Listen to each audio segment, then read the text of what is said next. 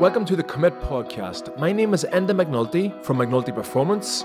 I'm really excited to speak about peak performance, giving you an understanding of peak performance in business, in sport, in aviation, or performance arts. This week, we're incredibly excited to have Luke Fitzgerald on the Commit podcast. Luke is a household name for his time as a Leinster, an Ireland, and a Lions player.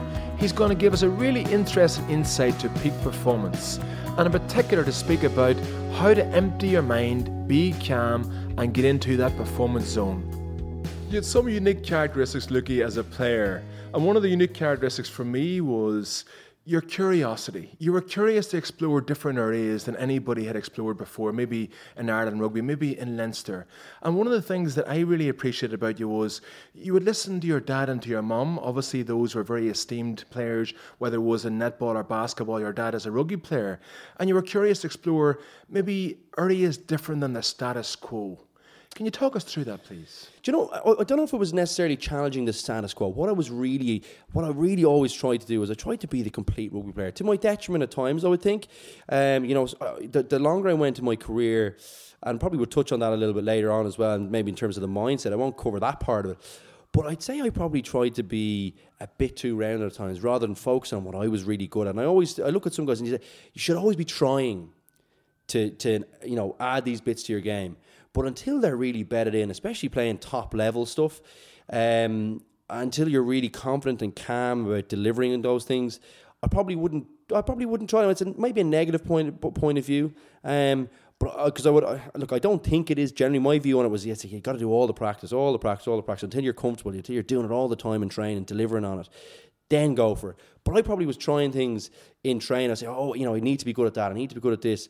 And I'm trying maybe a little bit. And then I tried in a game. And for, uh, for the early parts of my career, I definitely suffered a little bit off the back of that. Rather than just saying, do you know what? I'm really good at that. Like I'm really good at running with the ball. It took, and it's funny you mentioned my mum. She would never get much of a mention in terms of advice, and I probably underestimate that side of things. But I remember her just saying to me, you know, it was late in my career, and I suppose we, you know, in the family would say, do you know what? I feel like we're, you know, you're way better than what you're showing out there. Would you ever just get the ball and run with it? Run it and score a try. And I said, no one's ever been that, you know, no one's ever simplified it that much for me. But it was funny, like it, that was a real help for me. Like uh, towards the for towards I'd say the second half of my career. Now it was very injury prone in that period, but I actually played really good rugby, and I actually was like I did the things that I was way better at doing. Um, you know, just beating players. That's what was there on the pitch for, was to beat guys. I mean, you have like your your unbelievable athletes, your Jamie Heaslips, your Seanie O'Brien's, but they're supposed to be running into doing the hard yards and they're supposed to be in all the rucks. Remember that you're in too many rucks. What do you do? Like that's not your job. Like if you have to get one, one that's close to you, get it. But you're looking for them from all, from all over the place. Um, and you know you want to be game, you want to be up for all those things. But I actually realized, like, do you know what? Those guys are actually doing all that hard work. They're relying on me to be scoring tries, to be making a break somewhere, to get them go forward, to make their job easier. And it took me a long time to realise that because I was so focused on trying to deliver everything all the time. And your curiosity, Lukey, led you down a pathway to develop not only your skills in terms of your footwork skills or your rugby skills, but your mental skills. And I really admired about you, Luke, that on a continual basis, you would seek coaching and feedback and input on your mental skills, whether it was your concentration, whether it was your confidence, or whether it was your composure. And on an ongoing basis, you would come to me curious and ambitious. How do I improve this and integrate it into my skill training on the pitch? And again, I thought that was pretty cutting edge at that time, way back 10 years ago or nine years ago. Yeah, I mean, I suppose, you know, I, I suppose it takes, you know, there was probably some, some aspects of, of, of me when I was a schoolboy player where I was probably a, a good bit ahead physically, you know, balance wise, footwork wise. But I never really had, you know, an outstanding top end pace. You look at some guys, it's so easy for them, and, and they never really figure out that when you go to the next level, everyone's that quick. you know, uh, there's only a few guys. You have Bryan Habana, a few outstanding. You know, probably a t- uh, you look at a, a, a you know a, a, May at the moment for England. You look at I don't know a few. There's a few few people who are outstanding athletes, but for the most part, that's an even playing field where I felt I could get an edge. You know, I figured this is one thing I did figure out probably earlier than than most, um, even than some of the established guys in Leinster. And that was that mentally, that was where I was like, I need to get an edge there. Like I said, I know I have the footwork thing. I think I probably have that maybe still at the top level, but it's tighter. It gets tighter when you're with Brian O'Driscoll, you're with Gordon D'Arcy. They've got pretty good footwork too, Enda. so uh, you have to say, geez, how can I get an edge in these guys? I want to be better than these than these fellas. I want to be able to compete with them. Um, and that was where I decided that, do you know what? I think no one's actually doing that. I don't think people in rugby have kind of discounted that. They said, oh, you know, that's kind of witchcraft or that's kind of stuff for people who are softies. You know, everyone, but, but like you look at it now and you look at how finely tuned the Irish team are. You'll know that from being inside the camp um, in Leinster, how, how finely tuned, even all the young guys, and the emphasis that it's placed in that. And I think that's why we see in Irish rugby that we've been operating at a really high level for a long time is because there's been been a change in attitudes, and I think you would have been a big part of that, and it was great. And and actually, you know, funnily enough, I'd say we both probably had a bit of a part to play in that. And that, you know, you know, we, we started off our journey together, but lots of people were asking me, "Oh, what are you doing? Why are you writing stuff in a pad before the games? What have you got these little, you know?" I remember I had these little dog tags with little reminders about things and reinforce, you know, just a few little ideas to reinforce how I, you know, going on the pitch, belief in myself and belief in things I wanted to achieve in each game and what I, how I wanted to affect each game. We have to talk about the adversity that you went through as a player, mm. the injuries, Luke, mm. and the continual bouncing back from that. And it's another one of the reasons why I really admire you. You've got a series of very significant career threatening injuries, but yet you kept going back to the rehab. You kept going back to almost reinvent yourself as a player, even if your footwork wasn't just as good, or even if your shoulder wasn't just as strong. And I've admired your resilience through that journey. Can you talk our listeners through just how much that's impacted you and how you had the resolve to go back one more time each time?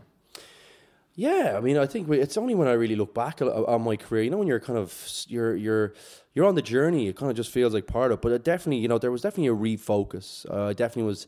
I definitely also spent a bit of time in the grieving process, which it kind of is. It sounds terrible, you know, because obviously, you know, you talk about grieving, you're probably talking about someone passing away, and you know, at times you look at the rugby guys, and they all are, are guys from, from any other sports or girls from any other sports. It's it's a huge thing. You know, you're, you give so much. You're you know you're eating well, you're sleeping well, you're missing you know friends and family events for you know to, to try and achieve these goals that you've set for sports um, and it is almost there is a grieving process I was good at that I was able to say you know what I'm you know I'm upset here I'm upset and take a few days but then I was really good at making sure that I had you know I was able to refocus I was able to take the first step and the first step is always the hardest one to take when you've taken a setback whether it be in your work life whether it be in your personal life wherever it may be the first step I always say plot the course back from the first step. So I think that was what I was really good at. I was really good at saying, okay, this has happened. Can we fix it? Okay, we can fix it. Once we've done that, that's the first step out of the way. We get that done. Right? How, how, how do we how do we start getting back to where we want to get to? Plot plot to where you want to get to, and then I always plot backwards from that point. And I think um, writing things down was great for me. It was a, it was a really some people don't like to do that. I would I would I would actually say you know, more often than not, I try not to be too hard and fast about things because I believe that, you know, you wouldn't want to. So some people it just works different ways. And I would say, whatever you do, I think writing down is something I would say. Make sure you just just change your opinion on it. It's a great thing to do. It's a little contract with yourself. It keeps you focused. Keep it somewhere where you can see it all the time. And it was a great man. That was a great tip I got from you. Always had something on the phone. Um, just you know, whenever you're having a coffee by yourself, whatever you're doing, just somewhere to reference back and keep you focused. Like this is, I'm on a journey here this is one of the steps in the journey. I just got to get to this point, then I'm on to the next step, and it'll all. It kind of was a snowball effect for me. Once you got that going, once you got that first step out of the way, um, and you plotted the course, it all seemed to come together for me all the time, you know. And um, yeah, it was challenges. It was there was definitely challenges. You had challenges with belief when you get back, you know, trust in an injury, trust in a knee, trust in a. But I think you know what I would say is that I had a great support structure as well. Important to note that. Um, try and create that if you don't feel like you have it. If you have people around you who maybe don't understand what you're doing, which is fine. Some families don't understand you know the sport they never played it for or for whatever and they don't realize the commitment. Some friends don't. Try and find a, f- a few people that you confide in that you say you know this person understands the journey. This person will help me get refocused. They understand what i'm trying to achieve here. So i'd always say try and create that whether it be in the organization and whether it be family whether it be a friend. Try and create that. Create i, I was i was really lucky. I had the support structure around me. Now I went seeking you, Enda. Mm-hmm. But outside of that, um, it was there for me. I had sports people around me, so it was great for, in that respect. And I will say I was very lucky, and that was something that I leaned on definitely to help. And your father's experience must yeah. have been always very beneficial for you, look along the way, because he, he could relate to it. He could empathise with your journey, obviously in Leinster, most importantly in Ireland. How valuable was your dad during that journey? Yeah, very valuable. You know, and I think you know throughout my career, he was a really valuable resource for me um, and a support. Um, empathy, not always great at that end, but sometimes you don't need that. Sometimes you need someone to just tell you how it is, uh, regardless of how, of, of, how you think about things yourself or how great you think you are. Sometimes you need someone to take you back down a peg. And look, he was, uh, you know, when things went well as well, he was, you know, probably probably rarely here, but he's always trying to get you to improve. And I love that mentality, that Kaizen mentality we always talk about. I think he really lived by that, you know, um, and he would always see um, you know, I, I, see a lot of parallels with him and, and, and a Joe Schmidt, actually. You know, he's constantly looking to improve all the time. Um, and they can be tough taskmasters. Can be, uh, but they're great for you along the journey. I think you need a few of those people along the way to to help guide you and to make sure that you're always trying to better yourself because there's always room to, to improve. I really believe that in everything that you do, that there's always something, there's always a small detail that you can do better. Um, because while you're trying to trace perfection, you probably never achieve that, and that's okay. Um, and I think once you realise that you don't beat yourself too, too, too up too much about it, but what you do is you always you're always looking to improve. You're always trying to find some way to get better. So um, he was a great influence on me in that way, and he would have been the one initially before I met you who would have got me into the goal setting, and that probably from a business context. I don't know whether he would have done that at his time um, playing rugby. It would have been probably you know a, a business kind of influence. Um, and it's funny, the two are very linked. You'll know yourself. You've made the move now into business, and, and obviously I'm trying to do the same thing myself. And and you like to think, and I, and you know lots of business people who've been very successful. You get to meet these guys through sport because most people like sports, and uh, guys and girls are really successful in business. Saying, "Geez, why is this person interested in me?" But he or she just, you know, they, they, yeah, it's funny. Sports just combines all these things. It seems to be an interest for everyone. And they always say, eh, all these people who I've met always see parallels with sports. Say that is, you know, that focus, that energy, um, that get up and go, that competitiveness. They're all things you need to be successful in business. So I'm hoping to you know, be able to, I suppose, utilize all these things. And I'm sure you're the same. And I know you're a little bit further along the journey into in, into the business world than me, but um, I'm hoping that these things will be a springboard and help me get to, to where I want to get to in that in, in business as well. And many of the key aspects of your performance as a rugby player, Luke, and the preparation for you as a rugby player, can you apply now in your role in AAB? Obviously, as a key performer in AAB, how many of those key lessons still apply? Well, I think that, you know that there's lots of things. You know, find, like we, you know, you always talk about finding an edge somewhere, and I'm always trying to find somewhere where I can impress someone, or where I can, you know, make a new contact somewhere, or somewhere where I can, you know, just broaden the, you know, I suppose, in in a way, kind of broaden the horizons a bit, but also broaden the, the contact base in there. Um, showcase maybe what you know some some of the what I feel maybe are, are, are, things that I might be good at. So showcase them as much as I can, but also have a desire to work on the things that I need to work on and show the desire for those things, and um, and also deliver on that desire. I want to, you know, everyone wants to do things, but you have to deliver on them. So there are things that I'm trying to do all the time. I'm trying to improve, um, and I'm trying to just, you know, I suppose show them that I'm that I'm keen to work, that I want to get it, I want to be in there, I want to be in there every day early, I want to be, you know, in there, you know, mixing well with everyone, um, trying to make the environment as uh, you know the best place possible to work and, and get the best possible you know results po- uh, there. And I'm trying to you know find places where I can add value. So that's something that I'm trying to do all the time, and that's something that I've brought in from sport. And you, you see that all the time in sport. You see new guys coming into a team or new girls coming into a team, and they're you know they're, they're sometimes you, you see it all the time. They're just trying a little bit too hard. It's probably this isn't you know, related to business, but you see it this is what it is. They're trying to find a place to have. Where can I stand out? This is and that's probably probably trying to do that in a business context. Hopefully, I don't have too many bloopers. Then that's that's that's what I'm trying to avoid. I'm trying to avoid that that that uh, first season where you're trying everything too hard. Um, uh, try you know just trying a little bit too hard. But that, that's actually interesting, Luke, because one of the things again I admired about you as a player was, especially in your early days, you're one of, obviously the youngest player at that stage in the squad. Your ability to deal with pressure. Your ability, your ability to step up in the big day, your ability to bring one of your best performances when it was most required, for an Leinster, for Ireland, or for the Lions. How did you learn to do that so early in your career, such a, at a young age? Yeah, it's funny. We probably have differing kind of opinions on that. I think I probably didn't deliver as often as I would have liked mm. in the in the high pressure environments, and I'd say I, I got way way better at doing that towards the end of my career. And I probably didn't have enough. I didn't place enough emphasis on that calmness.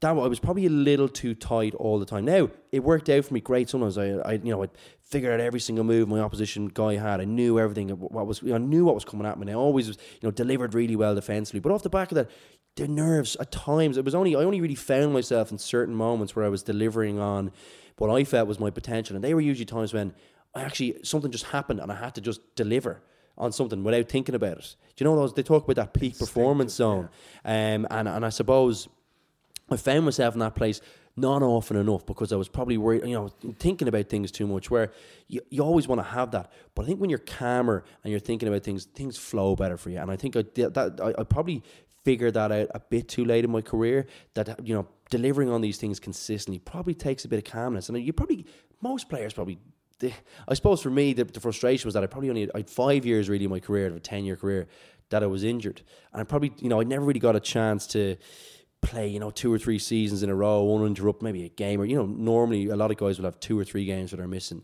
I had massive periods where I had to relearn all my habits that I was. So I spent, you know, my first five games back in relearning all these good habits that become second nature to you. But I didn't get that. So I, I suppose off the back of that, I got a good run towards the end of my career during a period there, probably around 2013. And uh, I really felt geez, I'm really purring here. I'm everything's, I'm calm here. I'm able to deliver on all the things. I'm thinking clearly on the pitch all the time because I'm calm. And it was only off the back of playing games. And I felt that was the disappointing part for me is that I never really got that. I would, I think I would have got that calmness earlier in my career had I not had all the injuries, and I think I probably would have performed to my potential a bit more often, especially in the big games. Um, and I suppose that was something I never like. I, I suppose I, I delivered on lots of things, but I never really stood out in a lot of big games. Like, like I, I suppose I, what the culmination of something like that for me was the Argentina game where I was really calm. Came on in a really pressurized environment. There was we were losing by miles. We needed to get back in the game. Um, big pressure. They were they were playing you know really hot and out in the wide channels. They were doing really well. So there was pressure coming on that environment. But I really feel like that was a real moment where I was like, you know what? And I know the game we lost the game, and that was a dis- that was obviously a disaster. But for me personally, I was like, you know what? That was a real. I really feel like I figured figured myself out as, as a rugby player. I feel like I can. I know what I'm good at. I feel like you know I can deliver on these things because I'm calm. I feel calm in the in the big moments. There's seventy thousand people roaring, all the pressures on us, and I was able to deliver. And I was like, uh, the reason that was such a you know, I suppose a seminal moment for me was that that was I felt like you know what I felt this for a few years. I just haven't got a chance in an orange jersey to do that. I felt like this was coming. I felt like I'd figured it out. I just need a chance to stay injury free. Um, and I, probably the Scotland game was another opportunity as well for that. In the I think it was 20, 2015 Six Nations it was. Um, I felt it was coming, I just hadn't got the opportunity. So that was a nice moment for me personally uh, in terms of that, in terms of a mindset. I was like, you know what, I, feel, I figured it out here. I feel like I figured it out. I would have to ask you, Luke, how did you become more calm? You've mentioned really, really clearly there about just how unique that is and how special that feels. But how did you make yourself more calm? How did you make yourself more instinctive? And how did you get into that, let's say, zone of optimal functioning? You know, I use my, I use the breathing exercise that we always use, Enda. You know, I feel like you know it's a really natural thing, and, and it's a really it's actually a really powerful thing. It's a funny, you know, it sounds really you know might sound silly to some people who maybe haven't been exposed to it, but I would I'd advise anyone to do a bit of reading on it. It's amazing if you can control that. Yeah, that's controlling your heart rate, which in turn is controlling. Once you can you can slow that down, that slows everything else down. I, I found that was a great way for me to to be calm before games, to think clearly. Um, and I suppose I, I placed I placed emphasis on it. That was something that I'm like I was saying. Do you know what? It's actually important for me to be calm here. It helps me think clearly. It helps me deliver on what I want to deliver in the games. It helps me find places in the games because I'm not uptight. And, but you know, at times you need that. You need to be uptight. You need to be thinking, geez, there's a, there's something going on here. I need to get a good message inside or whatever it is. But I actually I only realized later, like I said, that actually being calm in those moments actually helped me, even when I needed to be, you know, tight for a bit of contact, whatever. Being calm actually helped me get in better positions for all those things. I was technically way better because I was, I was, I was recognizing opportunities more, um, and it helped me deliver on technique a lot better. It was an interesting part. It was, it was an interesting growth, and I suppose to answer your question again, I suppose we're, coming back around to it, or to come back around to it was, I felt the breathing was good. That was a really good exercise for me. That was something that physically that I could do to help calm myself. But mentally, I thought that was, it. I placed emphasis on it. I, I, I said, you know what, and, and you see it all the time actually. Where you really see it in, in terms of where it comes out physically, you see a lot of it in sprinting, or if you're doing any plyometrics and things like that. You always get your best score when you're rea- when you're relaxed. You produce the most power when you're relaxed that was something. It was such a weird thing. It's only just after clocking with me now, and to be honest with you, but that was something that I, rec- I, re- I realized. We were doing these jumps over, so I said, my best scores always come. Like I can be very consistent when I'm tight, when I'm really trying to jump hard, but my best scores always come when I'm relaxed. I was like, which means I'm producing the most power when I'm relaxed. And I was like, oh, that's interesting. That that was something that weak me. I'm only just remembering that now. That was something that, that I was like, that's interesting. And then you know, they always hear people say, you know, stay relaxed when you're when you're when you're sprinting. You know, your upper body don't be too too tense. Look at Usain Bolt. all these guys ca- calm in the in the cheeks. You see the cheeks almost flapping because they're they're calm in the upper body and they're delivering on the power. Um, and you, you look at him. I thought he was a guy as well. You look at him. He says he's always so calm, and he's able to deliver consistently on the big stage. Um, and maybe they were things that maybe you know. It took a while, but I kind of figured it out that way. I was like, you know what? That I actually need to be good at that, and I need this is the, I can do the the breathing. That's something I can come back to. The bit of meditation was great for me. Day of the game, I always in the in the morning, I always try to creep off somewhere, sit down somewhere on my own, or be in the room on my own, or whatever it is. And when I was at home, I used to do, you know, I used to have a weird little routine where I'd kneel up on a lot of things, just calm myself. I would, kind of, this would be hard to describe now, end here, but uh, I, you know, a few cushions between between the knees. I used to sit down and just nice. It's a lovely position, nice for your back and everything, just to calm down, control the breathing, empty the mind for a little bit. Really fascinated, Luke, by legacy. And maybe it was being involved with some of the athletes at the London Olympics. I love that ideal they had about the legacy after the London Olympics would have on young athletes or young performers for many generations to come. The legacy of the Leinster team that won that first Heineken Cup in 2009 lives very strongly. The amount of talent coming through all the schools, the amount of talent currently on the Leinster squad, who looked up to the Luke Fitzgeralds and the Brian O'Driscolls and the Gordon D'Arcys and the Shane Horgans and the Shane Jennings and the Isa Nacewas and the Luke, uh, let's say the Leo Cullens. How proud are you of that legacy, Luke? Yeah, I'm really proud to, proud to to have been a part of the journey there. You know, and I think, um, you know, the the culture that was created there during that period. I think, um, you know, I, and I think it's hard to put your finger exactly on one thing during that period, but I would say the people, like the people there, you have, you're, you know, you have to, you have to have an honourable mention to, to a Michael Cheika, you know, all the guys you mentioned there, Shane Jennings and Leo Cullen coming back, they were, that was probably a crucial move. Those two guys were real leaders. They come from a really tough environment over in Leicester. Uh, you know, they were amongst World Cup winners over there, your Martin Johnsons, what have you. Um, and then probably some of the new breed, like you know, probably myself would have had a big impact there. I, I would feel, you know, without probably, without probably people know, you know, like it's funny. Everyone asked me, you know, about you know the mental side of things when I was doing it, but it was like no one's ever said to me off the back of it. It's not a. Yeah, it might be a bit of bitterness there. Hopefully, hopefully it doesn't come across that way. And, but you know what I mean. I was like, no one's ever said, "Geez, now you were kind of ahead of the curve there." Um, but I would have felt like I definitely had an impact in that respect. Um, I think you know with Jamie Heaslip, you look at how professional he is. Like you know, guys like that. they- they- I suppose the legacy that that I I feel most proud of is that we've created a culture in Leinster where guys can thrive, guys can be the best they want to be. Guys are in an environment where all you know the, the the environment now is trying to provide everything to help them get there. Um, and I think loads of people, loads like in different ways. Your Brian O'Driscoll's, your Shane Horgans, your Denis Denis Hickey for me was a guy who you look at how he, how good he was athletically. I looked at him and I said, "Jesus, he's a great athlete now. Look how strong he is. Look at the emphasis he placed in the gym. How good he was with his diet. Loads of guys."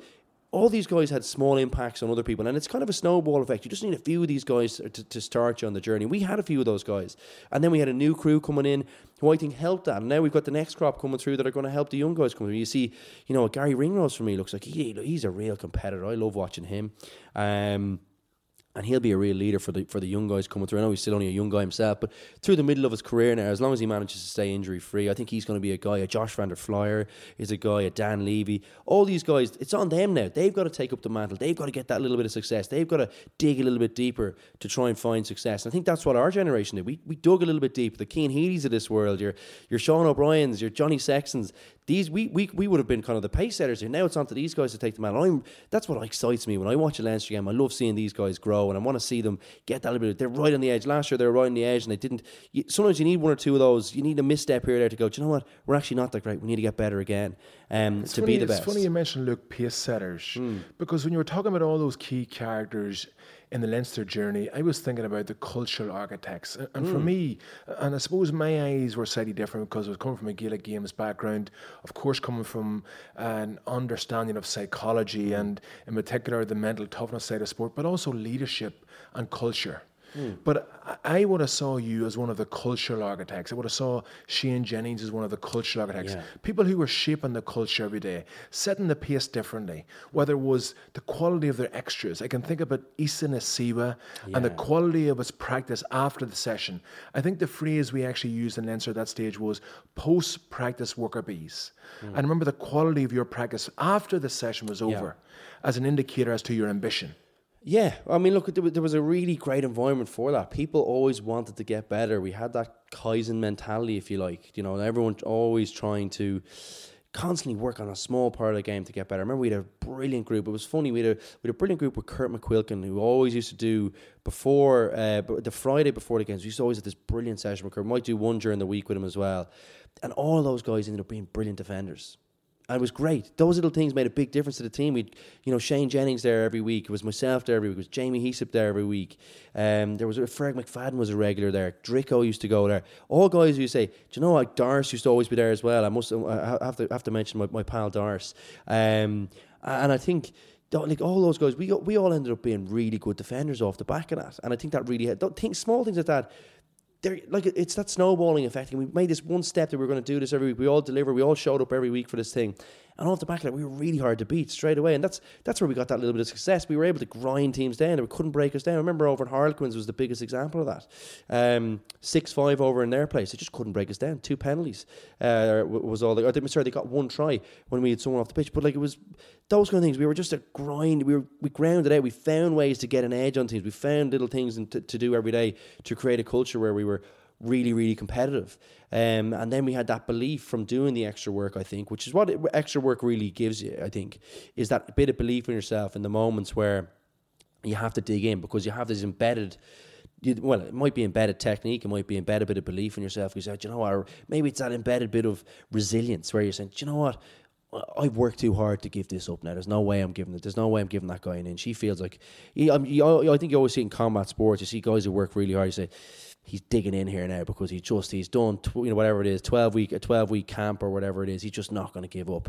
Um, he's going to make him tap out or he's going to make him he's going to make the referee stop it. So you got to just grind it out.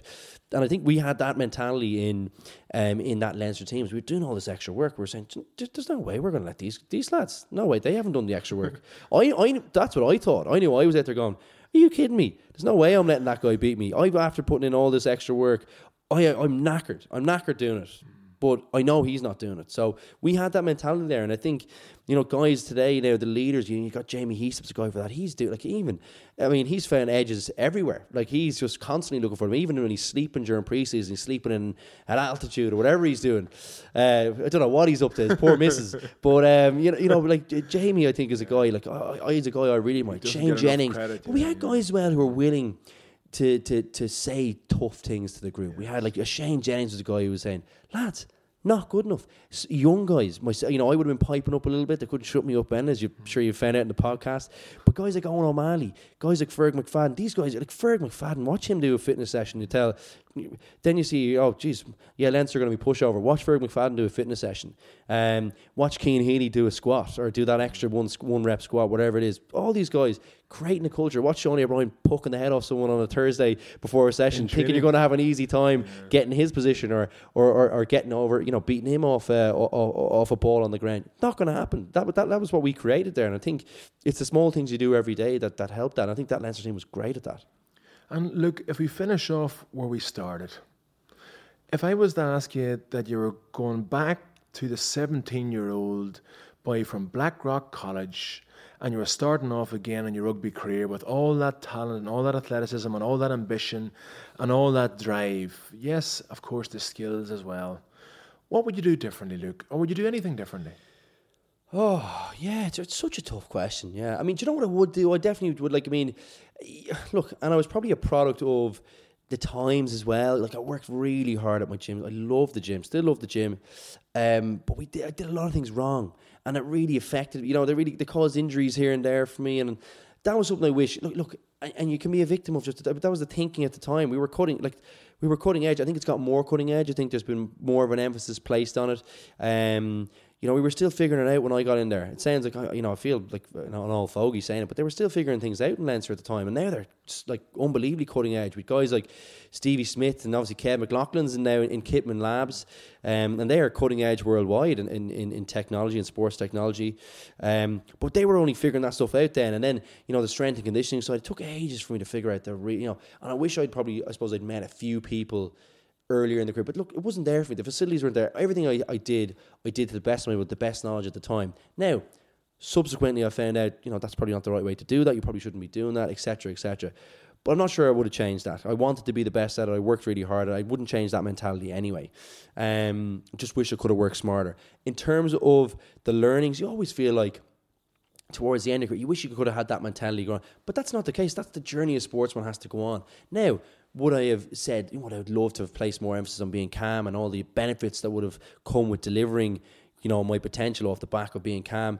I probably would have. I was probably very uptight early in my career. Really wanted wanted these things so badly, but you can want them badly and still be calm and still deliver on those things. And I think um, it was interesting. Took you know, it, it, like the, I think of so many things that helped me get to that point. I remember talking to my my dad about because he used to box in college, and I remember him talking about you know, guy, he was up, you know, he would have been an amateur boxer, but remember him talking about boxing, a really, really good guy.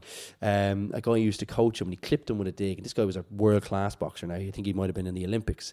And he's, and he was a middleweight. My dad would have been a heavyweight. And, um, said he, he was, you know, he clipped him, which, you know, a heavyweight clip clipping a, clipping a middleweight or a, a lightweight would you know, they'd go flying. So he said, "Geez, this is my opportunity. You know, is there only sparring? This is my opportunity to knock out a, you know, a, you know, a silver a silver medal Olympic Olympian or whatever it was at the time." And he said he was, you know, dying for it. You could see your man was, you know, really calm. You know, took the dig, up on the ropes, watching everything coming in. My old man said, "Geez, I'm going to be a hero here, coming in with a massive dig." Your man just slipped it because he was nice and calm hit him on the way by in the chest. He said he flailed over the over the, the, the ropes, and he said, you know, he was he was calm. He would have delivered the shot. Boom, boom, boom, one more would have been over if it was if the shoe was on the other foot. Uh, but those things, I, I, it took me all these little small things. I remember you have to be calm to deliver in the big moments. Um, and you look at like a Jonny Wilkinson, all these guys. Took me too long to figure that out, and, and that was something that I wish I'd, if I was younger, if I was any young kid coming through, I'd say, yeah, you have to want it. You have to want to be involved in the game all the time. You have to, you know, you have to work really hard, and that can make you a little bit. But towards the game, you have to be calm in the game to deliver in the big moments, to deliver good messages to your teammates, to deliver on your talent, to deliver on your power, whatever it is, and to help you think clearly, which is the most important part. Um, and any young kid, I always say, that's what you, you need. You need to be calm to deliver on those things. Make sure you place an emphasis on it, and that's what I would say to myself. Luke Fitzgerald, what a way to finish. You've given an inspiration to me and hopefully to our listeners about the essence of the performance zone. It's been a pleasure. Thank you very much, Luke. Thanks for having me on, and I hope you have me on again. Now, talk, I'll have more to talk about hopefully in, in, in the next one. Cheers, lads. Thank you very much, Luke.